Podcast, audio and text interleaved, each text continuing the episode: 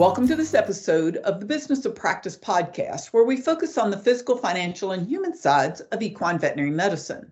In this episode, we're talking about a hot issue hiring an associate with Dr. Mike Pownall.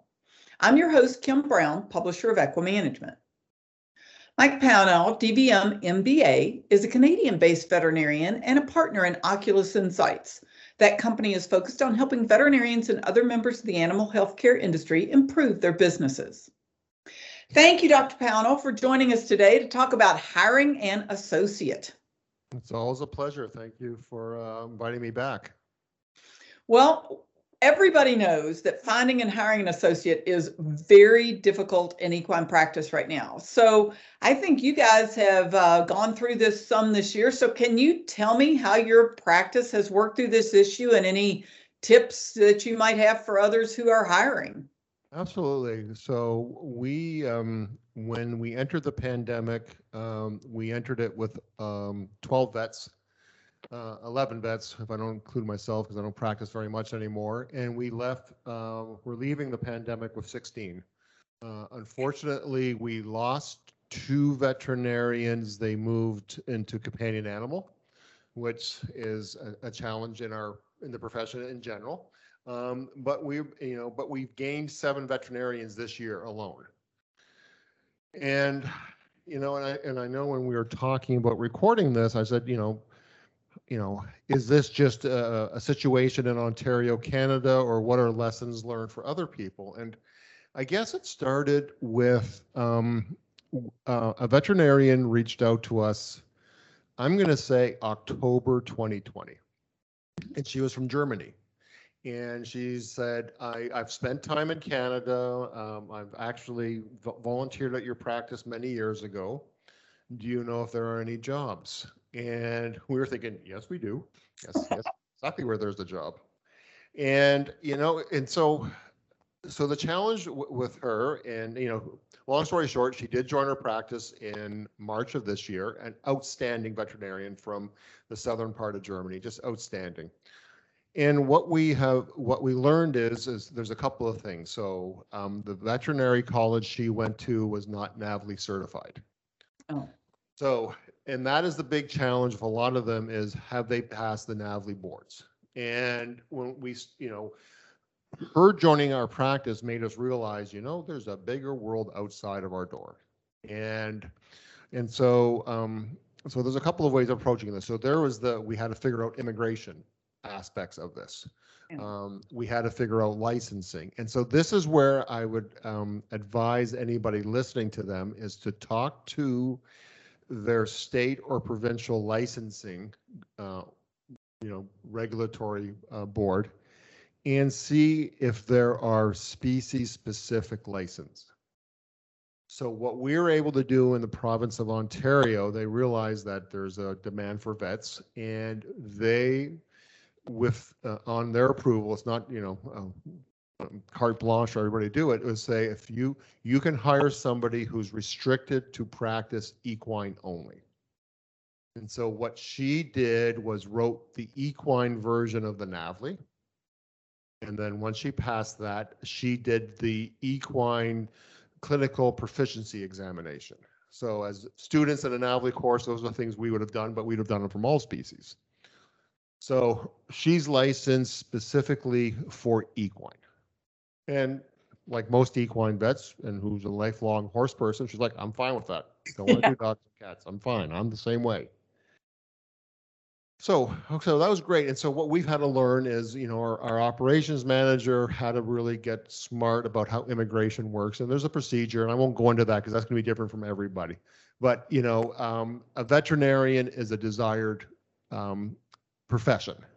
And so there's, you know, it's going to be hard for somebody to say, no, we don't want more veterinarians. And, so I think that's fine.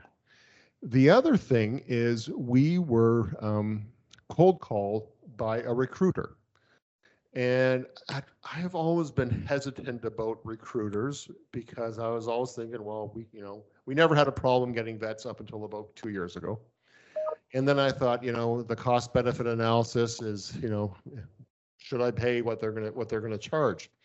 And I'm going to be the first to admit, if there's any recruiters listening to this, I'm, I'm like humble pie, hat in hand, saying I, I totally misjudged it. And so what this woman was very smart about, she is Mexican, she lives in Ontario, but with the North American Free Trade Agreement, or the now called the United States Mexico Canada Free Trade Agreement, veterinarians are able to work in each of the countries. So as a Canadian, I can work in the States if I'm hired by an American veterinary practice. I can work Mex- in Mexico. And all three of our nationalities can work in any, jur- uh, each of our jurisdictions. Oh, And so all literally what they have to do is uh, have a copy of their diploma, have a letter of offer of employment that states when uh, the duration of their employment and the wages they're going to be receiving. And you go to the border and you present it and you get a temporary, uh, I think it's called a T1 visa. That's what it is in the United States. I'm not sure what it's called in Canada, but you get a temporary work permit. Now, so that gets you working in the country. This, uh, so we had one person, and because of COVID, we did all our interviews over Zoom. So we did multiple interviews of different people because nice to have somebody come to your practice and spend time with you. And but so we had to depend on Zoom, and so uh, Dr. Rafael Gomez joined us in April, May, I guess it was, and he had um, attended the university in the city of Mexico City, which is a NAVLE certified school. And he did write the NAVLE. So he was able to come right across, boom, you know, the next day he's able to work. But what we realize is that there is a whole population of veterinarians in Mexico who are eager to come into North America. Now, not all of them have done the NAVLE. Some are doing it. Um, so it's the kind of thing of one of two things. A, is your juris, would your jurisdiction allow you to have a species-specific license? For one. Um, or B, um, you may need to um, identify somebody that might be a great fit for your practice and uh, have some kind of encouragement, whether it's a bonus or whatever, to get them to pass the NAVLE. I did learn that there's a hesitancy for people to write the NAVLEs in parts of Mexico. Um, but their education, I mean, the, the university in Mexico City is, the it's a, it's a NAVLE certified school. It's the same as ours in North America, in, in the United States and Canada. And, um, yeah, so I mean, you may just need to work with somebody and say, hey, you know, write the NAVLE, here's a bonus perhaps if you complete the NAVLE and, you know, we'll, we'll get you to come up here. So once they come up here, and I, and I think we just don't think that, oh yeah, there's a whole other population in another country who's part of this free trade agreement. yeah. Then what I also learned is that um, some of the, we haven't had to investigate it, but there are about, I'm thinking four to six universities in the United Kingdom and the university in Utrecht in the Netherlands are NAVLE certified. So I think that's an area to look at. Um, I think there's uh, the vet school in Dublin, I believe the one in Edinburgh, and the one in London, and there may be others in the UK that I'm, I'm missing, are, are NAVLE certified. And so, yeah, the, so they can be licensed in North America. It's just a matter of figuring out the immigration for your jurisdiction. Well, I'm, I'm, I'm kind of floored because, you know, I- when I was thinking, I did not know that the free trade agreement, I mean, I knew it was in place, but I didn't understand how it worked with veterinarians across the countries. Yep. And um, especially with uh, veterinarians coming from Europe, I mean, that a lot of veterinarians have come back and forth over the years. I just didn't, you know, even think about the NAVLE. Yeah, Uh, but so the ones from Europe are not necessarily allowed to, you know, just come into the United States or Canada or Mexico to, mean, I can't speak for Mexico, but Canada I can. And just, you know, practice. There, there, there was, you know, if the vet from uh, Germany, for example, there was steps that we had to do uh, immigration wise. But as I said, it's, you know, a veterinarian is, is an, is an attractive profession and it, there's less barriers to, you know, to, to, to climb over to get them to come into here. But you know, so yeah, so I mean, it, those are the things you've got to look at: is a, are they NAVLE accredited school? Have they passed the NAVLE? So that's the biggest hurdle.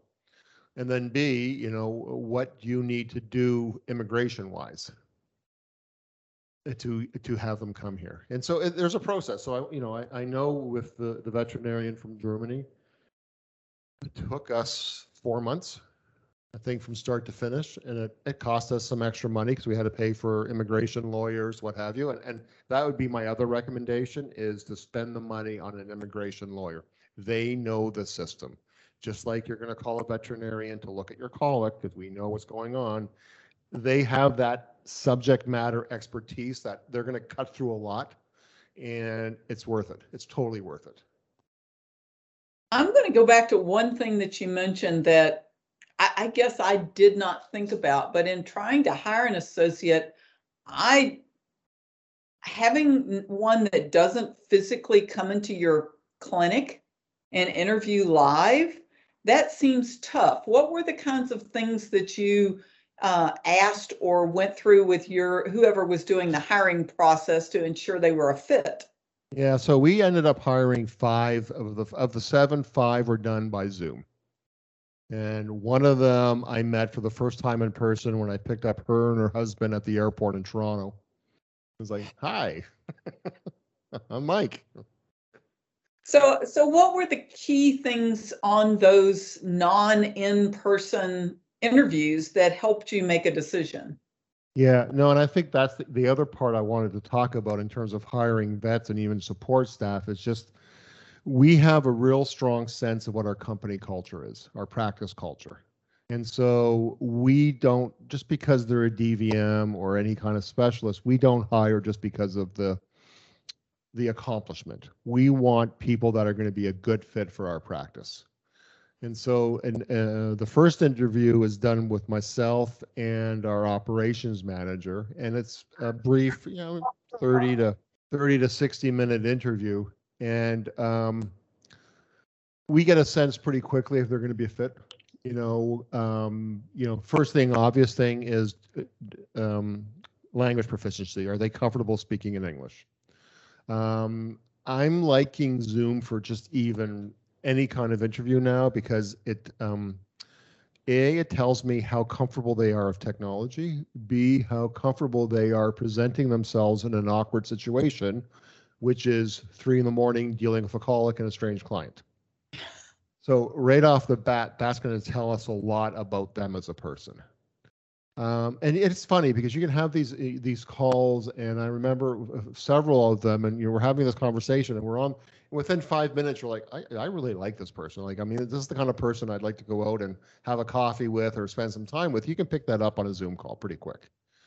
And then what we do is if we like them, we invite them back and we we basically set up about I'm going to say about three more Zoom calls with various people in our organization. Oh. So I always say, like, when I'm hiring somebody or hiring a veterinarian, I don't hire them. You know, sort of, I'm the gatekeeper. And if they can pass through the first part, and I think, you know what, I think they could be a, a good fit. There's a there's something about them I think the rest of the team will like. And then I invite the team, and it's a mixture of, of veterinarians, you know, uh, support staff of different types, meet the person online, and they're the ones that are going to have the sense like, you know what, I, I can I can work with this person. This person's got a great personality. They're going to fit into our culture, and, and they make the decision. I have learned um, a few years back that if I make the arbitrary decision, it never works. But one of two things happens. One, I will. I remember one person I wanted to hire, and I just like it was a bad interview, and they this person was recommended to me, and everybody's like, "Oh no, she's amazing. She volunteered at a practice they knew at," and I was like, "What are you talking about?" And they said, "Give her another chance." They did a working interview, and they were like, "You have to hire her." And yeah, she's been a long-term employee, just an outstanding star. And we've had other people where I say we've had to, we yes, let's hire them, and the staff's like, uh-uh, no, no. And I'm like, no, no, no, they're fine. And they're like, no, no, no. And inevitably, it just doesn't work out. The the team knows who would be part, who would be a good part of the team, who they want to work with. And if you have a, you know, a pretty um, um, strong culture and you know what your culture is, that's really what we're trying to hire. The skills we can teach. Um, what you're hiring for is the attitude. They have the attitude, you can teach them anything. Now, see, that's really important because I, I believe, Mike, that um, Dr. Pownall, you all have a nice program when someone comes into your practice of mentoring. Yes, very strong. Yeah. And So, so, Describe what- that. Yeah, so when they start, I will say to them, for the next four to six weeks, you're just going to hang out with the other vets. I don't expect you to bill a, a bill a thing. I just want you to learn how we work with each other. I want you to learn how we communicate with our clients. I want the clients to meet you. So when you do go on call and you show up for an emergency, they're going, who the heck is this? They, they know that you're there. Um, I want you to see how we work with our vet assistants. I want you to see how we work with our receptionists. I, I want you to see how we do things that, but at the same time, we're going to get you to do stuff because we want to learn from you. I mean, everybody's got great experiences, new things. And one of the advantages of bringing in vets from other, other parts of the world and other parts of the country and in North America is you pick up new things. And so, you know, all of a sudden you, you get in your rut of doing something and somebody who may be out of the school for two years and maybe went to a, you know, you know, like, let's say UC Davis or somewhere on the West Coast, and you know that this is how we approach colics. You're like, oh, that's cool. All right, let's let's incorporate that into our practice. And so it's Yeah. not just like you're coming here and you're going to learn it our way. It's like we want to learn your way too. That's awesome.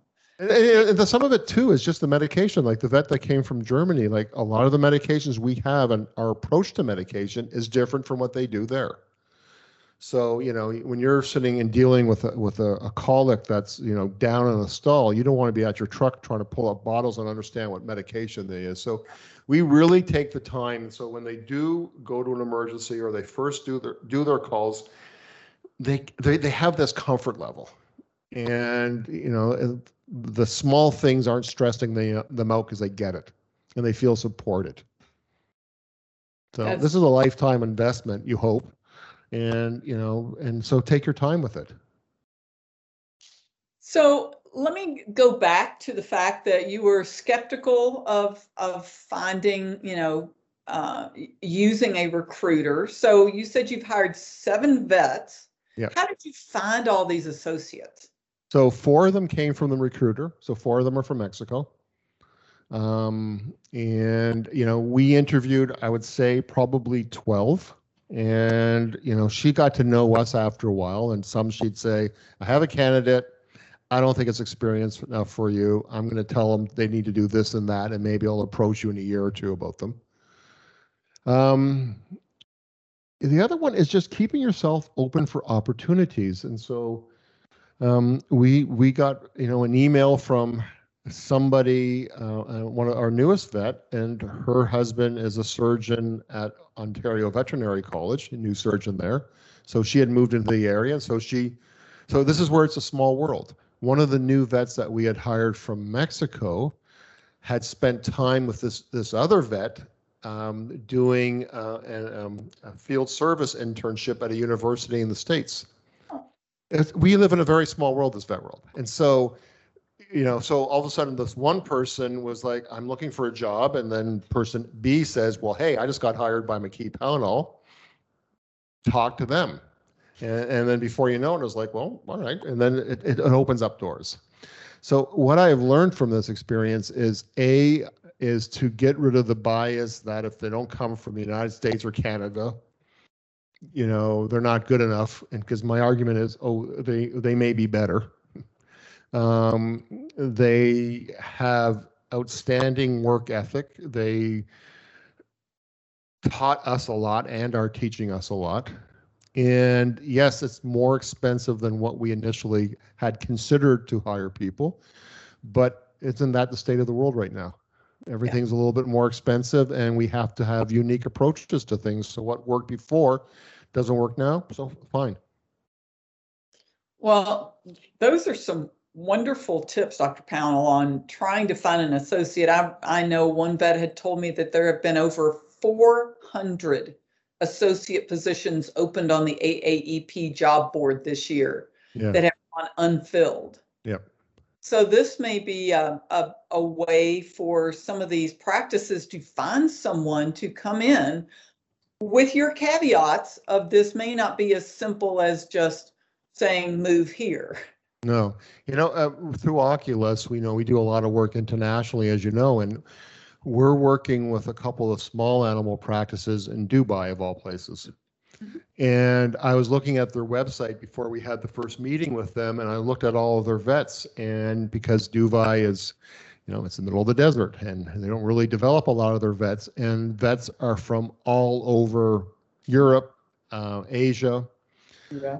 And and I was like, and I talked to them. I said, "How do you find vets from like Croatia and Hungary?" And they're like, "They're fine. They're, yeah, absolutely." And I just think we have this bias in North America of it's not a NAVLE school that is not good enough, and it's like, yeah, uh, that could be.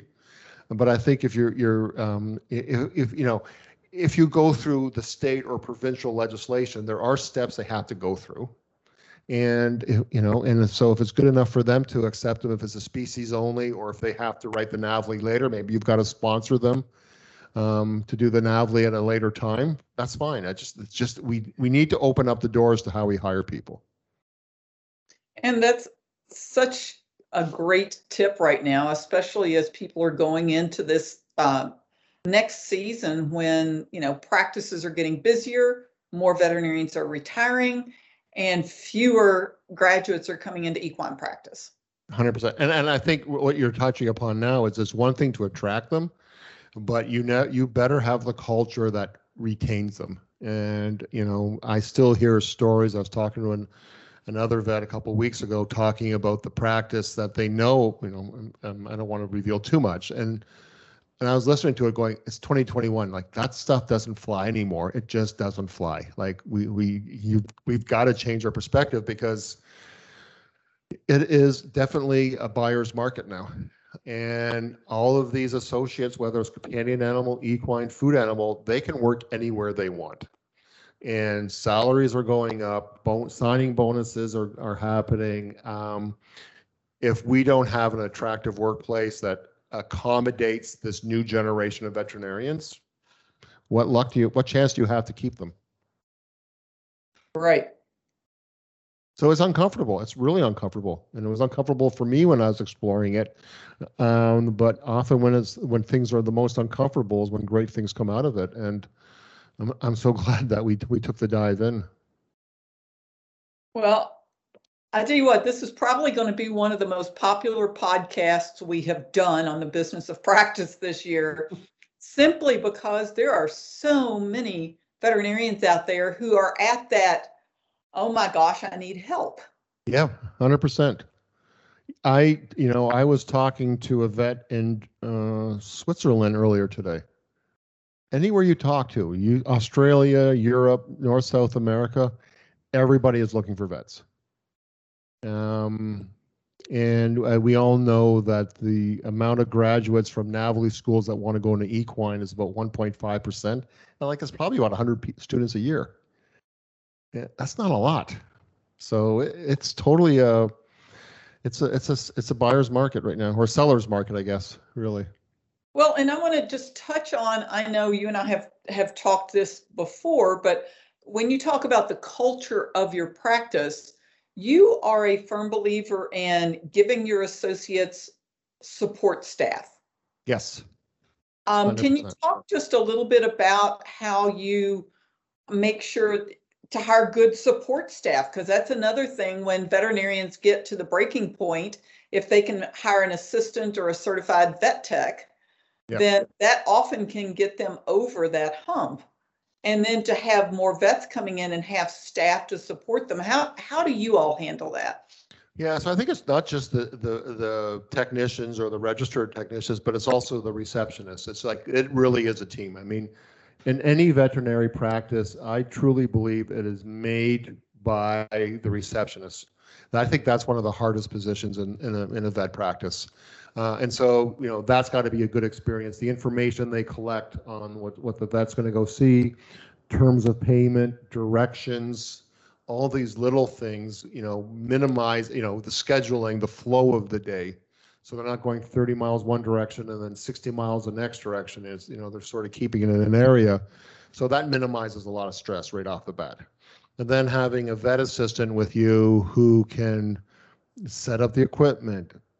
You know, we always think of our assistants as you know sort of the in between of the vets and the client because sometimes the vets focused on what the problem is and they're explaining things to the client and the technician can look at the client and go they're not getting any of that you know, so they can go to the vet in the truck and just say, I think you got to go back and explain this a little bit differently. They're just not catching it.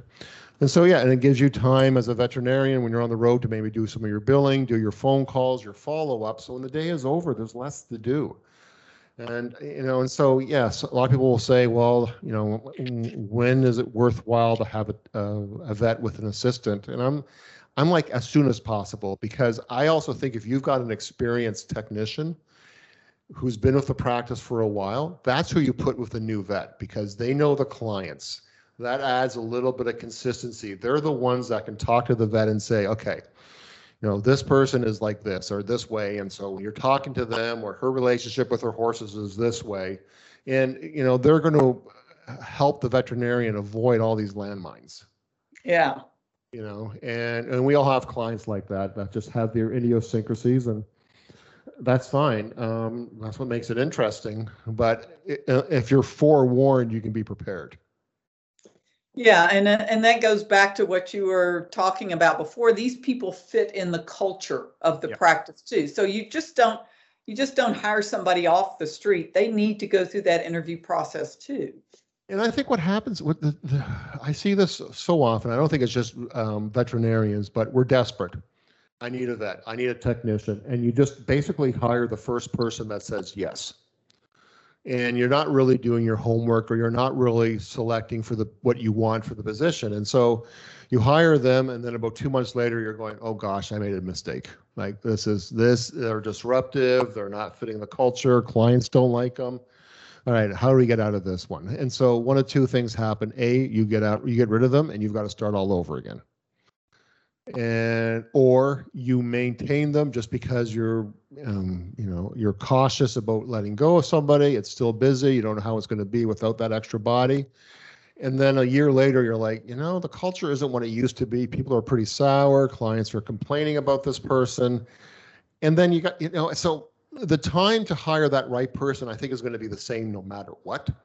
Is whether you want to invest it up front to get that right person who will blend well with your practice or one that you're going to have to um, fire um, or you know or they're going to quit on you and then you got to start again or all the little fires that you're you're putting out because you know the clients are upset the staff is upset. So you know i'd rather say you know what? Yeah we're drowning. It, it's the spring. We're so busy and we don't have another vet wait to get the right one because it's like dating. You just, you know, it's, you don't get the right mate, partner, it'll come back and it'll haunt you.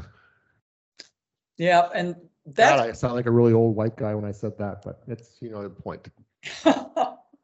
well, I think that's, I think it sounds like the voice of experience is what it sounds like because we've all been through the hiring the wrong person and then yeah. you try to, to mold that person into what you thought they were, and it's always a waste of time. You know, we're really big believers in our core values and our core purpose, and people have their own values, and you people can't switch their values for a job. They are who they are.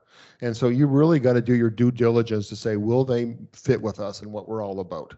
And yeah. I have had veterinarians say, hey, I've got somebody that works with me they're outstanding. I interview them. I'm like, I don't see the attraction at all. Two different practices, two different expectations, and that's fine. And and just like I know I've I've I have recommended vets to other people, and they're like, yeah, yeah, not our type. Fair, hundred percent. Yeah, and again, that's that's important. That don't be so desperate to hire someone that you get the wrong person. No, and, and it's painful. And I notice I know what it's like when you're drowning, but I also know when you talk to um, your veterinarians and any of your support staff, and you're like, all right, is this person who is causing us such grief, are they adding more stress, more work to our day, or would life be easier without them? And inevitably, people say, you know what? If I didn't have that hanging over me, I'd be a happier person. And I, I think I, that's that's a secret for retaining people too, is keeping that harmonious work environment. And really, it's like a garden. You gotta you, you've got to cultivate it. You got to nurture it all the time to make sure it stays good. Yeah, I've been in work situations where the staff has basically said, we will do extra work if we don't have this problem to deal with. 100%. Yeah. Yeah. Absolutely. And so I, you know, and so I think um, the other thing I'm to, I would recommend to vets too is, you know, we're short of vets. Okay. So how can we use our support staff better? How can we use our processes better? You know, one, a couple years ago, we really started looking at how we schedule. I'm like, you know, it's nuts how far we will drive some days. And, you know, I would rather, if, you know, if I am in, you know, east of the practice, 20 miles east, and, and, you know, if I can book everybody in that same area that day, and I, I mean, I can almost cut the call fee in half or even eliminate it in some cases. And you'll make more money in that day and you'll have a happier vet because they're actually not driving all over the place. They're in an area and they can get a lot more done in the day um, you know, windshield time is not productive in a lot of ways. And, I think and you're the one that likened it to, to attorneys. What are the billable hours and what are the hours they spend driving? Yeah. And, and so if we're if we start looking at how effective we are and and and how we're servicing our clients, I'm sure all of us, myself included, can still find gains there. And so maybe you don't need a vet as desperately as you need when you start looking at like, all right, can we can we tighten up how we schedule? Can we bring a technician in with the veterinarian so our vets can work quicker? Maybe that's what you need more than anything is good vet assistance to help your vets be more effective. That's a good point. Well, Mike, is there anything else that you would like to add to uh, to this today, Dr. Pownall? No, I just, I just, to me, is I think really working on what your culture is and knowing it. So when you're interviewing people, you can interview them specifically to see if they're going to be a match for your practice that way. Well, I, I, I have a feeling your phone and your email are going to be buzzing some after this to uh, for people looking to uh, tap into some of your uh, knowledge on this because it's it, this has become a serious problem. But I think you you may have some good points here that may help not every practice, but no, no, because I think some of it uh, it, it may be purely where I'm living in the regulatory system, but I think every one of us can open our eyes and go, where are other sources for vets, and not just what we've always assumed. Well, and that's again, thank you so much, Dr. Pownall, for joining us today. And we want to thank our audience for uh, joining us today. And I'm sure that you're going to listen to this one again and take down some notes. And we invite you to visit equimanagement.com or your favorite podcast network to hear each episode of The Business of Practice. And if you have any questions or suggestions, email me at kbrown at equinenetwork.com. The Business of Practice podcast is a production of the Equine Podcast Network, an entity of the Equine Network, LLC.